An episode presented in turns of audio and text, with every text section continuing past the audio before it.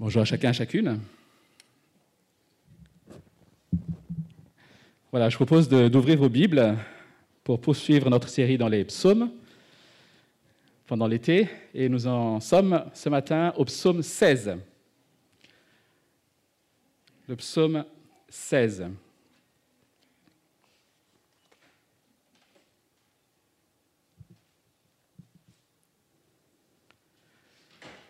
Je fais la lecture. Psaume 16, hymne de David. Garde-moi, ô Dieu, car je cherche refuge en toi. Je dis à l'Éternel, tu es mon Seigneur, tu es mon bien suprême. Les saints qui sont dans le pays, les hommes pieux, sont l'objet de toute mon affection. On multiplie les idoles, on court après des dieux étrangers, mais moi je ne verse pas d'offrande de sang en leur honneur. Je ne mets pas leur nom sur mes lèvres. Éternel, c'est toi qui es ma part et la coupe où je bois. C'est toi qui m'assures mon lot. Un héritage délicieux m'est attribué. Une belle possession m'est accordée. Je bénis l'Éternel car il me conseille, même la nuit, mon cœur m'instruit. J'ai constamment l'Éternel devant moi. Quand il est à ma droite, je ne suis pas ébranlé. C'est pourquoi mon cœur est dans la joie et mon esprit dans l'allégresse. Même mon corps reposera en sécurité. Car tu n'abandonneras pas mon âme au séjour des morts. Tu ne permettras pas que ton bien-aimé connaisse la décomposition. Tu me fais connaître le sentier de la vie. Il y a d'abondantes joies dans ta présence, un bonheur éternel à ta droite. Jusqu'ici, la parole de Dieu. Je ne sais pas si vous connaissez ou vous vous souvenez de cette euh, pub d'une marque célèbre d'une viande. Alors la marque commence par chat et finit par rat. Voilà, je ne veux pas dire plus. Et dans cette pub, on représentait le paradis comme un endroit ennuyeux. Un endroit, un lieu blanc où on s'ennuie, avec des nuages, des, gens, des anges qui joue de la musique, alors que l'enfer était représenté comme un lieu festif, où il y avait toute la fête, où c'était chaleureux, et c'était le lieu idéal justement pour déguster cette bonne viande. Lorsque j'étais enfant, j'ai grandi dans une, famille croyante, mais qui n'était pas vraiment soumise, en tout cas, au Seigneur Jésus-Christ. Et la seule chose qu'on m'a transmise quand j'étais enfant au sujet de Dieu, c'était Naïna, attention, si tu désobéis, Dieu te punira. On associe rarement Dieu à la notion de plaisir, à la notion de joie, à la notion de délice, comme on l'a lu ici. Dans l'imaginaire populaire, Dieu est souvent représenté en vieillard austère, le juge type. Et même parmi les croyants, malheureusement, Dieu est souvent perçu comme un rabat-joie, celui qui veut nous priver de toute jouissance et de tout plaisir. Dans nos pensées, même inconscientes parfois, Dieu est un peu contre tout. Il est contre le plaisir sexuel, il est contre la bonne chair, il est contre la danse, il est contre de bonnes rigolades. Bref, il n'est pas marrant, quoi. Et vous savez, tout cela ne date pas d'aujourd'hui. Dès le départ, dans l'histoire de l'humanité, la Bible raconte que le diable, qu'on appelle aussi le calomniateur, justement, le diable a voulu faire croire aux premiers humains, Adam et Ève, à qui Dieu avait défendu de manger d'un fruit dans le jardin, il leur a fait croire que cette interdiction était motivée en réalité par le fait que Dieu ne voulait pas donner ce qu'il y avait de meilleur aux hommes. Dieu voulait retenir pour lui ce qu'il avait de meilleur. Il leur a fait croire qu'ils seraient réellement et pleinement satisfaits, véritablement heureux, en s'affranchissant de Dieu. Vivre en se soumettant à Dieu, c'est triste. Et vivre en étant son propre maître, c'est bonheur et satisfaction. Voilà ce que le calomniateur, dès l'origine, a fait croire aux humains. Voilà pourquoi nous pensons, consciemment ou pas, de cette manière. Et vous êtes d'accord avec moi sans doute qu'aujourd'hui, c'est encore le message, bien sûr avec quelques nuances, le message que nous entendons à longueur de journée dans notre société. En fait, parce que nous avons été créés, comme je l'ai dit, pour trouver notre bonheur en Dieu, aujourd'hui, nous n'arrivons pas à trouver le véritable bonheur en dehors de Dieu. Et pourtant, nous déployons plein de manières et d'efforts désespérés pour trouver le bonheur.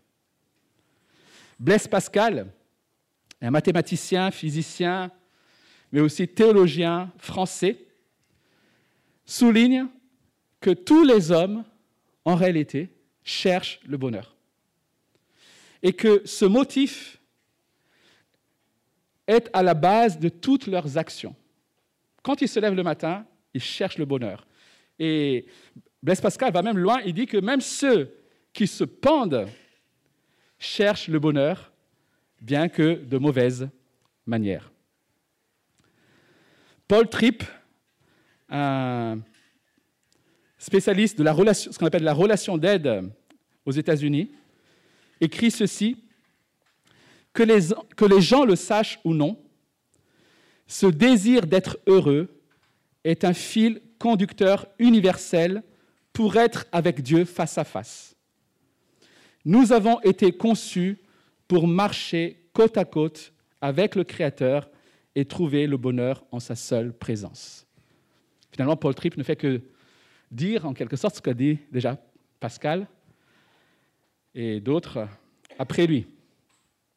Et dans ce psaume 16, il est justement question de l'expérience de la joie et du bonheur en Dieu. Verset 11, nous lisons, nous avons lu, Il y a d'abondantes joies dans ta présence, un bonheur éternel à ta droite au verset 6 déjà, il est dit, un héritage délicieux m'est attribué, une belle possession m'est accordée.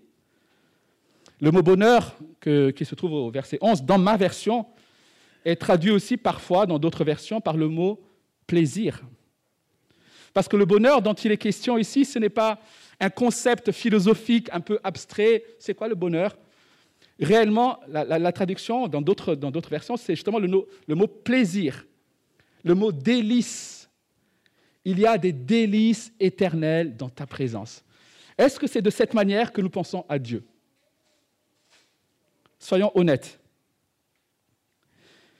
Imaginez, essayez d'imaginer ce qu'est un délice pour vous. Le dernier moment délicieux que vous avez vécu. Alors, cela a été peut-être un bon repas, un bon barbecue,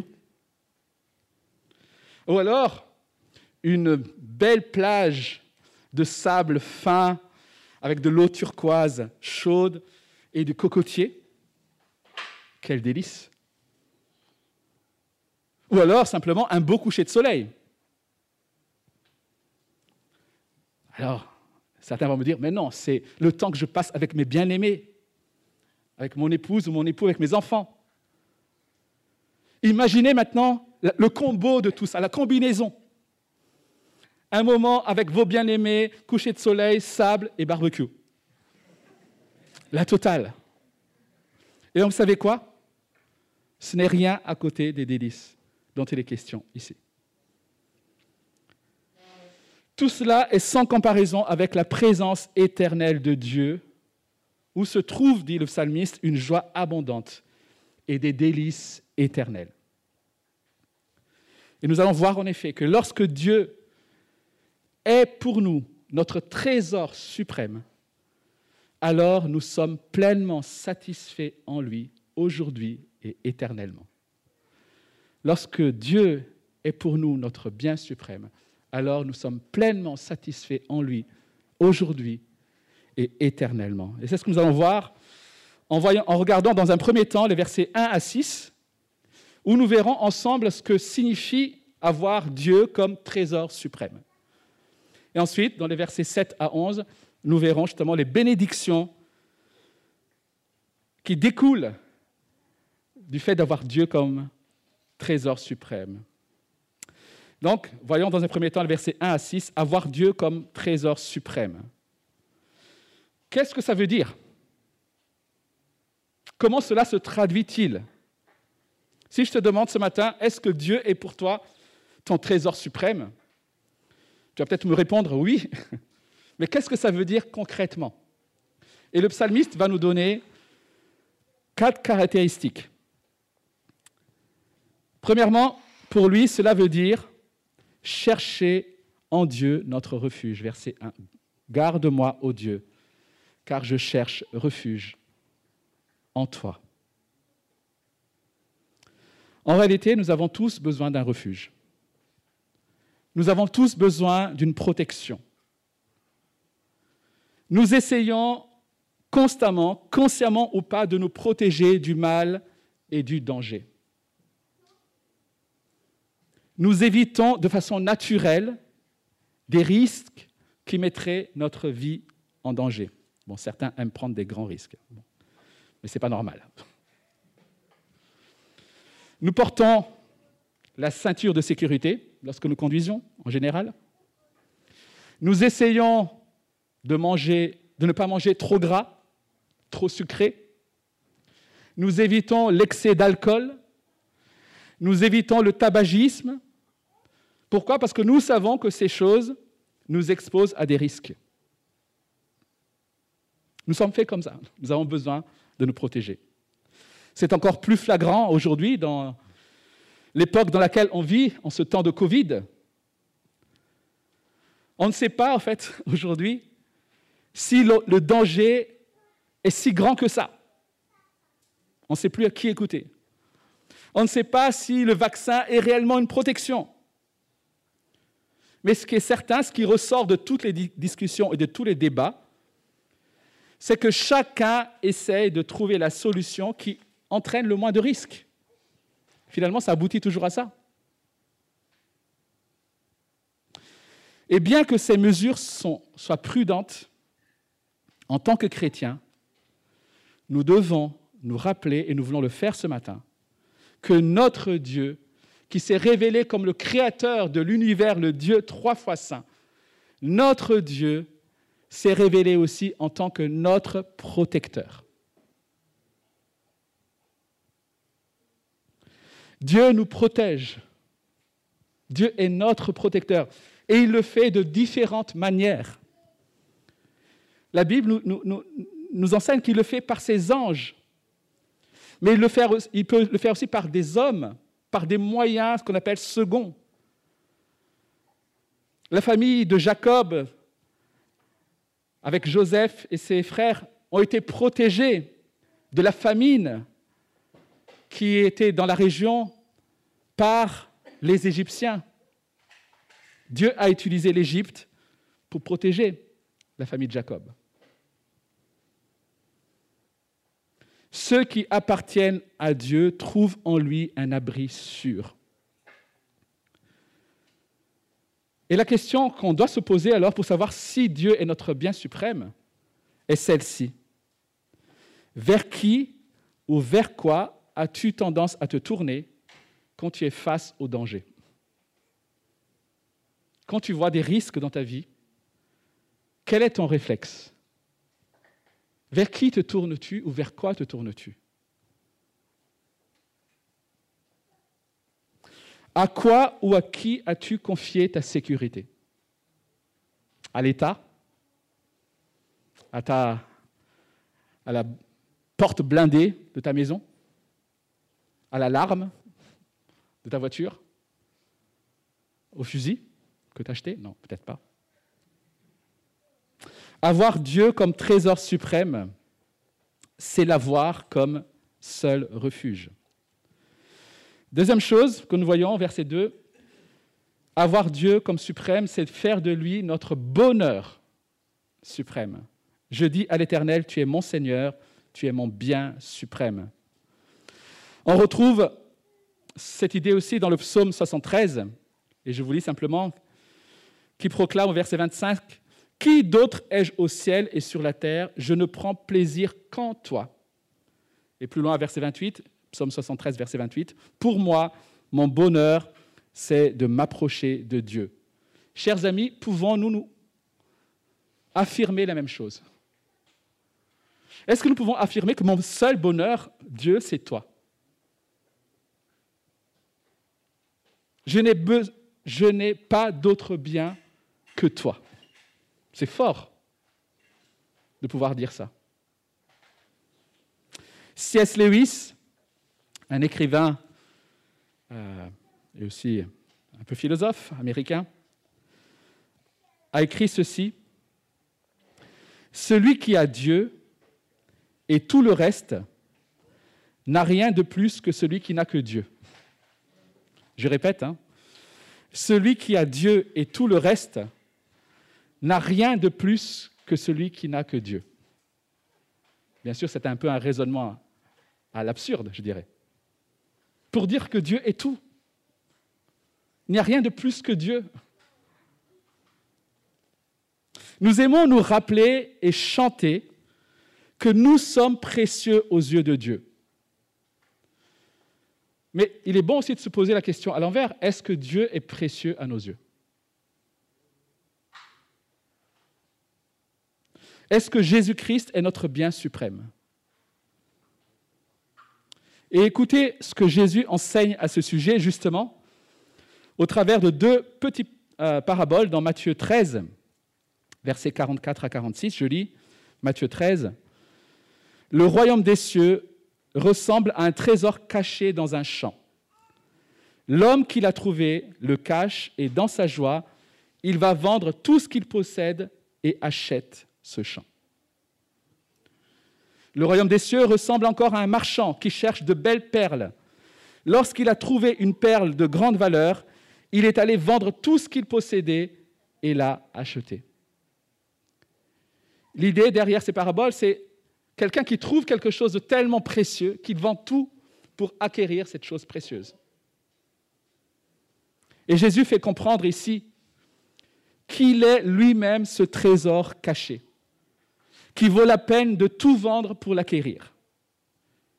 Il est la perle de grande valeur qui pousse à tout vendre pour pouvoir la posséder. Et c'est ce que l'apôtre Paul aussi a expérimenté dans Philippiens 3, versets 7 à 8. Donc l'apôtre Paul qui parle, ces qualités qui étaient pour moi des gains, je les ai regardées comme une perte à cause de Christ. Je considère même tout comme une perte à cause du bien suprême qu'est la connaissance de Jésus-Christ, mon Seigneur. À cause de lui, je me suis laissé dépouiller de tout et je considère tout cela comme des ordures afin de gagner Christ. C'est tout Tout cela, je le considère comme une perte pour gagner Christ.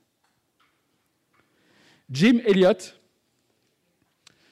un missionnaire américain, a écrit cette citation très connue, parmi en tout cas les chrétiens, qui dit ceci, Il n'est pas fou celui qui donne ce qu'il ne peut pas garder et qui cherche à gagner ce qu'il ne peut pas perdre.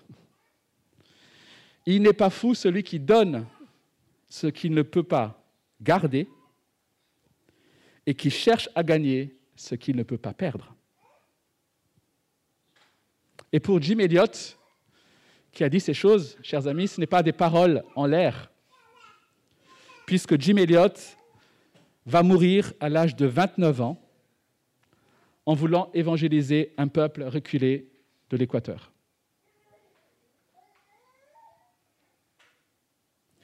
Dire à Dieu, tu es mon bien suprême, signifie que nous n'attendons pas de bonheur ailleurs qu'en lui. Cela signifie que mon bonheur suprême ne repose pas sur mes biens, ni mon travail, ni mes enfants, ni mon couple, mais en Dieu seul. C'est facile de dire tu es mon bien suprême lorsqu'on a une belle famille, lorsqu'on a une belle maison. Non, je n'attends pas mon bonheur en dehors, autrement qu'en Dieu. Mais dire que Dieu est mon bonheur suprême, c'est attendre le bonheur nulle part, sinon de Dieu seul.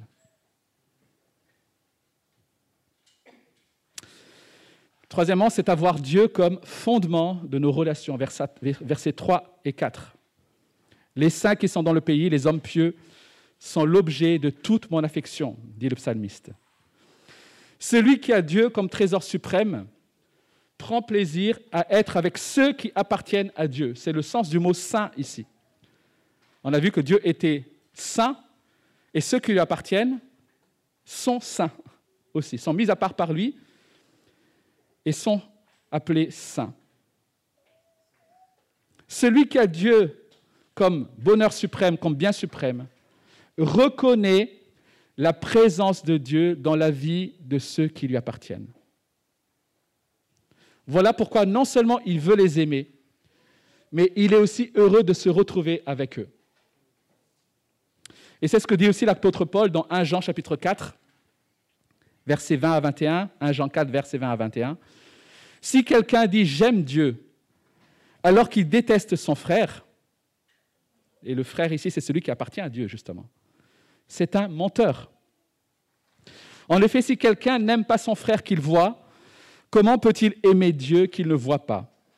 Or voici le commandement que nous avons reçu de lui, celui qui aime Dieu doit aussi aimer son frère. Alors s'attacher à ceux qui appartiennent à Dieu ne veut pas dire qu'on doit tourner le dos à ceux qui n'appartiennent pas à Dieu. Ça ne veut pas dire qu'on ne doit plus avoir d'autres amitiés que dans l'Église. Et ici, justement, les pensées de David lorsqu'il pense au sein de Dieu, l'amène aussi à réfléchir sur ceux qui tournent le dos à Dieu. Verset 4, on multiplie les idoles, on court après les dieux étrangers, mais moi, je ne verse pas d'offrande de sang en, en leur honneur, je ne mets pas leur nom sur mes lèvres. David affirme ici qu'il ne participe pas au sacrifice idolâtre et qu'il ne mettra pas le nom des dieux idolâtres dans, sur ses lèvres. Être chrétien ne signifie donc pas ne plus avoir de relation avec les non-croyants. Mais cela signifie que nous ne devons pas les suivre dans leurs valeurs, dans leur comportement de mépris envers Dieu. C'est ce que l'apôtre Paul enseigne aussi aux Éphésiens dans chapitre 5, Éphésiens 5, verset 10. Discernez ce qui est agréable au Seigneur et ne participez pas aux œuvres stériles des ténèbres, mais démasquez-les plutôt. Si nous disons que Dieu est notre trésor suprême, alors il nous faut aussi évaluer la nature de nos relations, à la fois dans l'Église. Est-ce que tu prends plaisir à la compagnie des saints, mais aussi à l'extérieur, avec les non-croyants? Est-ce que tu participes à leurs valeurs? Est-ce que tu prends part à leurs œuvres de mépris contre Dieu? Quatrièmement, espérer en lui, avoir Dieu comme euh, bonheur suprême, c'est espérer en lui pour aujourd'hui et pour l'éternité. Versets 5 et 6. Éternel, c'est toi qui es ma part et la coupe où je bois. C'est toi qui m'assures mon lot. Un héritage délicieux m'est attribué. Une belle possession m'est accordée. Ici, l'accent est mis sur la confiance en Dieu, en un Dieu souverain et bon et qui tient notre vie dans ses mains. On ne sait pas toujours par quel chemin on va passer, mais on fait confiance qu'au bout, il y a quelque chose de bon et que Dieu saura garder notre vie entre ses mains. Le mot héritage qu'utilise David ici fait sans doute référence à la répartition par Dieu de la terre promise. Vous savez, après la sortie de l'Égypte du peuple, Dieu conduit le peuple dans la terre promise et divise le, le territoire pour les attribuer aux douze tribus. Mais Dieu n'a pas donné d'héritage, de terre en tout cas, à la tribu de Lévi, parce que ceux-ci étaient consacrés au service du temple. Écoutez ce que dit Dieu à Aaron dans Nombre 18, verset 20. L'Éternel dit à Aaron, tu ne posséderas rien dans leur pays, et il n'y aura pas de part pour toi au milieu d'eux. C'est moi qui suis ta part et ta possession au milieu des Israélites. La tribu de Lévi n'a pas reçu de terre parce que Dieu dit, c'est moi qui sera votre part. Et le psalmiste dit la même chose ici. Dieu est ma part. Dieu est mon héritage. Je n'ai pas besoin d'héritage terrestre. Et je n'attends pas des choses de cette terre. Je n'attends pas des choses de ce monde. J'espère en Dieu seul.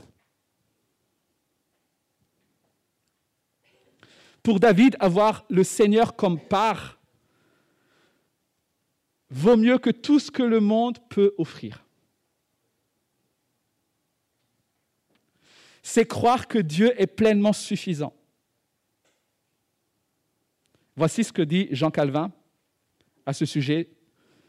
Car celui qui a Dieu pour part n'est dépourvu de rien qui soit nécessaire pour constituer une vie heureuse. Vivre en tant que chrétien peut parfois fermer les portes à certaines carrières. Vivre en tant que chrétien peut entraîner parfois de l'hostilité sur son lieu de travail et même dans sa propre famille. Voilà pourquoi celui qui mise tout sur son travail, celui qui mise tout sur ses propres accomplissements, celui qui mise tout peut-être sur sa famille,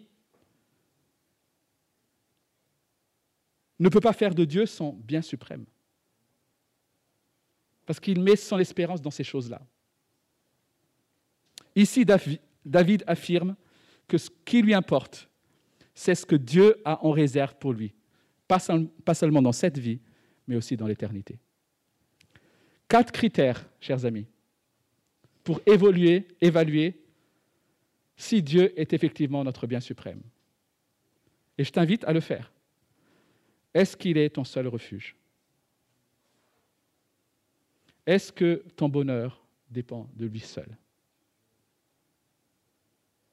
Est-ce que tu attends tout de lui? J'ai dit quatre,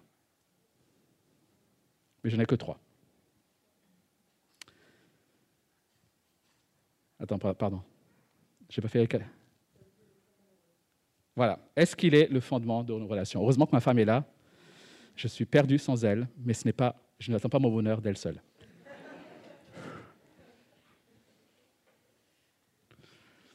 Nous avons vu donc les critères de ce qu'est avoir Dieu comme bonheur suprême. Maintenant, qu'est-ce qui en découle rapidement? Versets 7 à 11. David va énumérer trois bénédictions. Premièrement, les conseils et l'instruction. Je bénis l'Éternel car il me conseille, même la nuit, mon cœur m'instruit. Le mot cœur ici se réfère à l'être intérieur, la vie personnelle la plus intime. Et David dit que les conseils de Dieu l'accompagnent même dans ses nuits. Cela suppose bien sûr que David se nourrit de la parole de Dieu, au minimum. Comme l'exprime le psalmiste au psaume 119, Je médite tes décrets, j'ai tes sentiers sous les yeux, ou encore, avant la fin de la nuit, j'ouvre les yeux pour méditer ta parole. Lorsque Dieu est notre bonheur et notre trésor suprême, alors nous prenons plaisir dans sa parole. Et celle-ci nous instruira et nous soutiendra pendant les nuits de difficultés et les nuits d'épreuve. Chers amis, quelle bénédiction de savoir qu'en Dieu, nous ne serons pas démunis face aux défis de ce monde, face à l'éducation de nos enfants, face aux épreuves parfois que le couple peut traverser. Parce que Dieu nous instruit. C'est ce que dit aussi l'apôtre Paul dans Colossiens 2, verset 3. C'est en lui que sont cachés tous les trésors de la sagesse et de la connaissance. Tous les trésors de la sagesse et de la connaissance. Waouh Quel privilège nous avons. Deuxièmement, bénédiction, stabilité dans les épreuves. Verset 8. J'ai constamment l'Éternel devant moi quand il est à ma droite. Je ne suis pas ébranlé parce que David garde son regard et son esprit fixé sur Dieu. Parce que David est instruit par la parole de Dieu. Alors David est pleinement convaincu qu'à chaque difficulté ou chaque détresse, Dieu sera là pour l'aider, parce qu'il connaît son Dieu. Quelle bénédiction, chers amis, de se savoir ainsi en sécurité lorsque la tempête de la vie fait rage. Je ne suis pas ébranlé. Quelle bénédiction. Et c'est ce que promet aussi Jésus-Christ à ses disciples dans Jean 14, verset 27. Je vous laisse la paix. Je vous donne ma paix. Je ne vous la donne pas comme le monde donne. Que votre cœur ne se trouble pas et ne se laisse pas effrayer. Quelle belle promesse. C'est ce qui nous conduit à la troisième bénédiction, versets 9 à 11. Une joie et une sécurité éternelle. C'est pourquoi mon cœur est dans la joie et mon esprit dans l'allégresse, même mon corps reposera en sécurité. Chers amis, lorsque nous réfléchissons à toutes les promesses de Dieu, lorsque, en tant que chrétiens, nous réfléchissons à notre sécurité en Christ, celui que, cette sécurité que l'apôtre Paul a décrit dans Romains chapitre 8, comment pouvons-nous ne pas être dans la joie et dans l'allégresse? Et David savait que même la mort ne pouvait pas le priver de cette présence divine, source de joie véritable. Malheureusement, beaucoup de chrétiens n'espèrent en Dieu que pour cette vie ici. Et ils sont vite découragés parce qu'ils constatent qu'être chrétien ne nous épargne pas de la souffrance dans ce monde. Et c'est ce que l'apôtre Paul avertit dans 1 Corinthiens 15, 19, Si c'est pour cette vie seulement que nous espérons en Christ, nous sommes les plus à plaindre de tous les hommes. David avait une espérance vivante qui allait au-delà de la tombe, celle de jouir de la plénitude de joie et de plaisir éternel en la présence de Dieu. Est-ce que ça nous conduit, est-ce que ça nous ça nous motive de penser que Dieu nous conduit vers cette plénitude de joie et de bonheur dans sa présence. En fait, souvent quand on pose la question, les gens disent Mais je ne sais pas à quoi ça ressemble, en fait. Et c'est vrai. On ne sait pas à quoi ça ressemble. Et c'est le problème, bien souvent. Imaginez que vous êtes né et que vous avez grandi dans un pays en guerre. Depuis que vous êtes bébé, tout ce que vous avez connu, c'était les bombes, la terreur, vos amis qui meurent, la mort qui frappe à la porte tous les jours. Voilà ce que vous avez connu. Mais dans cette vie-là, bien sûr, heureusement, vous avez connu quelques instants de bonheur. Dans votre cave, avec votre famille peut-être. Dans cette vie-là, vous avez peut-être eu des temps de rire. Imaginez une telle vie. Et vous n'avez jamais imaginé qu'il puisse en être autrement, parce que vous n'avez connu que ça. En fait, c'est l'état dans lequel nous étions sans Dieu. C'est l'état dans lequel notre monde se trouve, sans Dieu. Il connaît des plaisirs éphémères, mais ce n'est rien, chers amis, en comparaison avec le temps de paix qui nous attend. Nous ne le connaissons pas. Et du coup, nous, faisons de cette vie-ci la norme. Comme cet enfant peut-être qui, qui fait de ce pays en guerre la norme. Il ne sait pas ce qu'il y a derrière. Mes chers amis, la parole de Dieu nous dit qu'il y a des délices et un bonheur éternel en sa présence. Et pour conclure, vous allez peut-être me poser la question, ok, j'ai compris et je veux ce bonheur éternel. J'aspire à ces délices. Comment être sûr que je les aurai? Comment être certain que Dieu pourra me les accorder?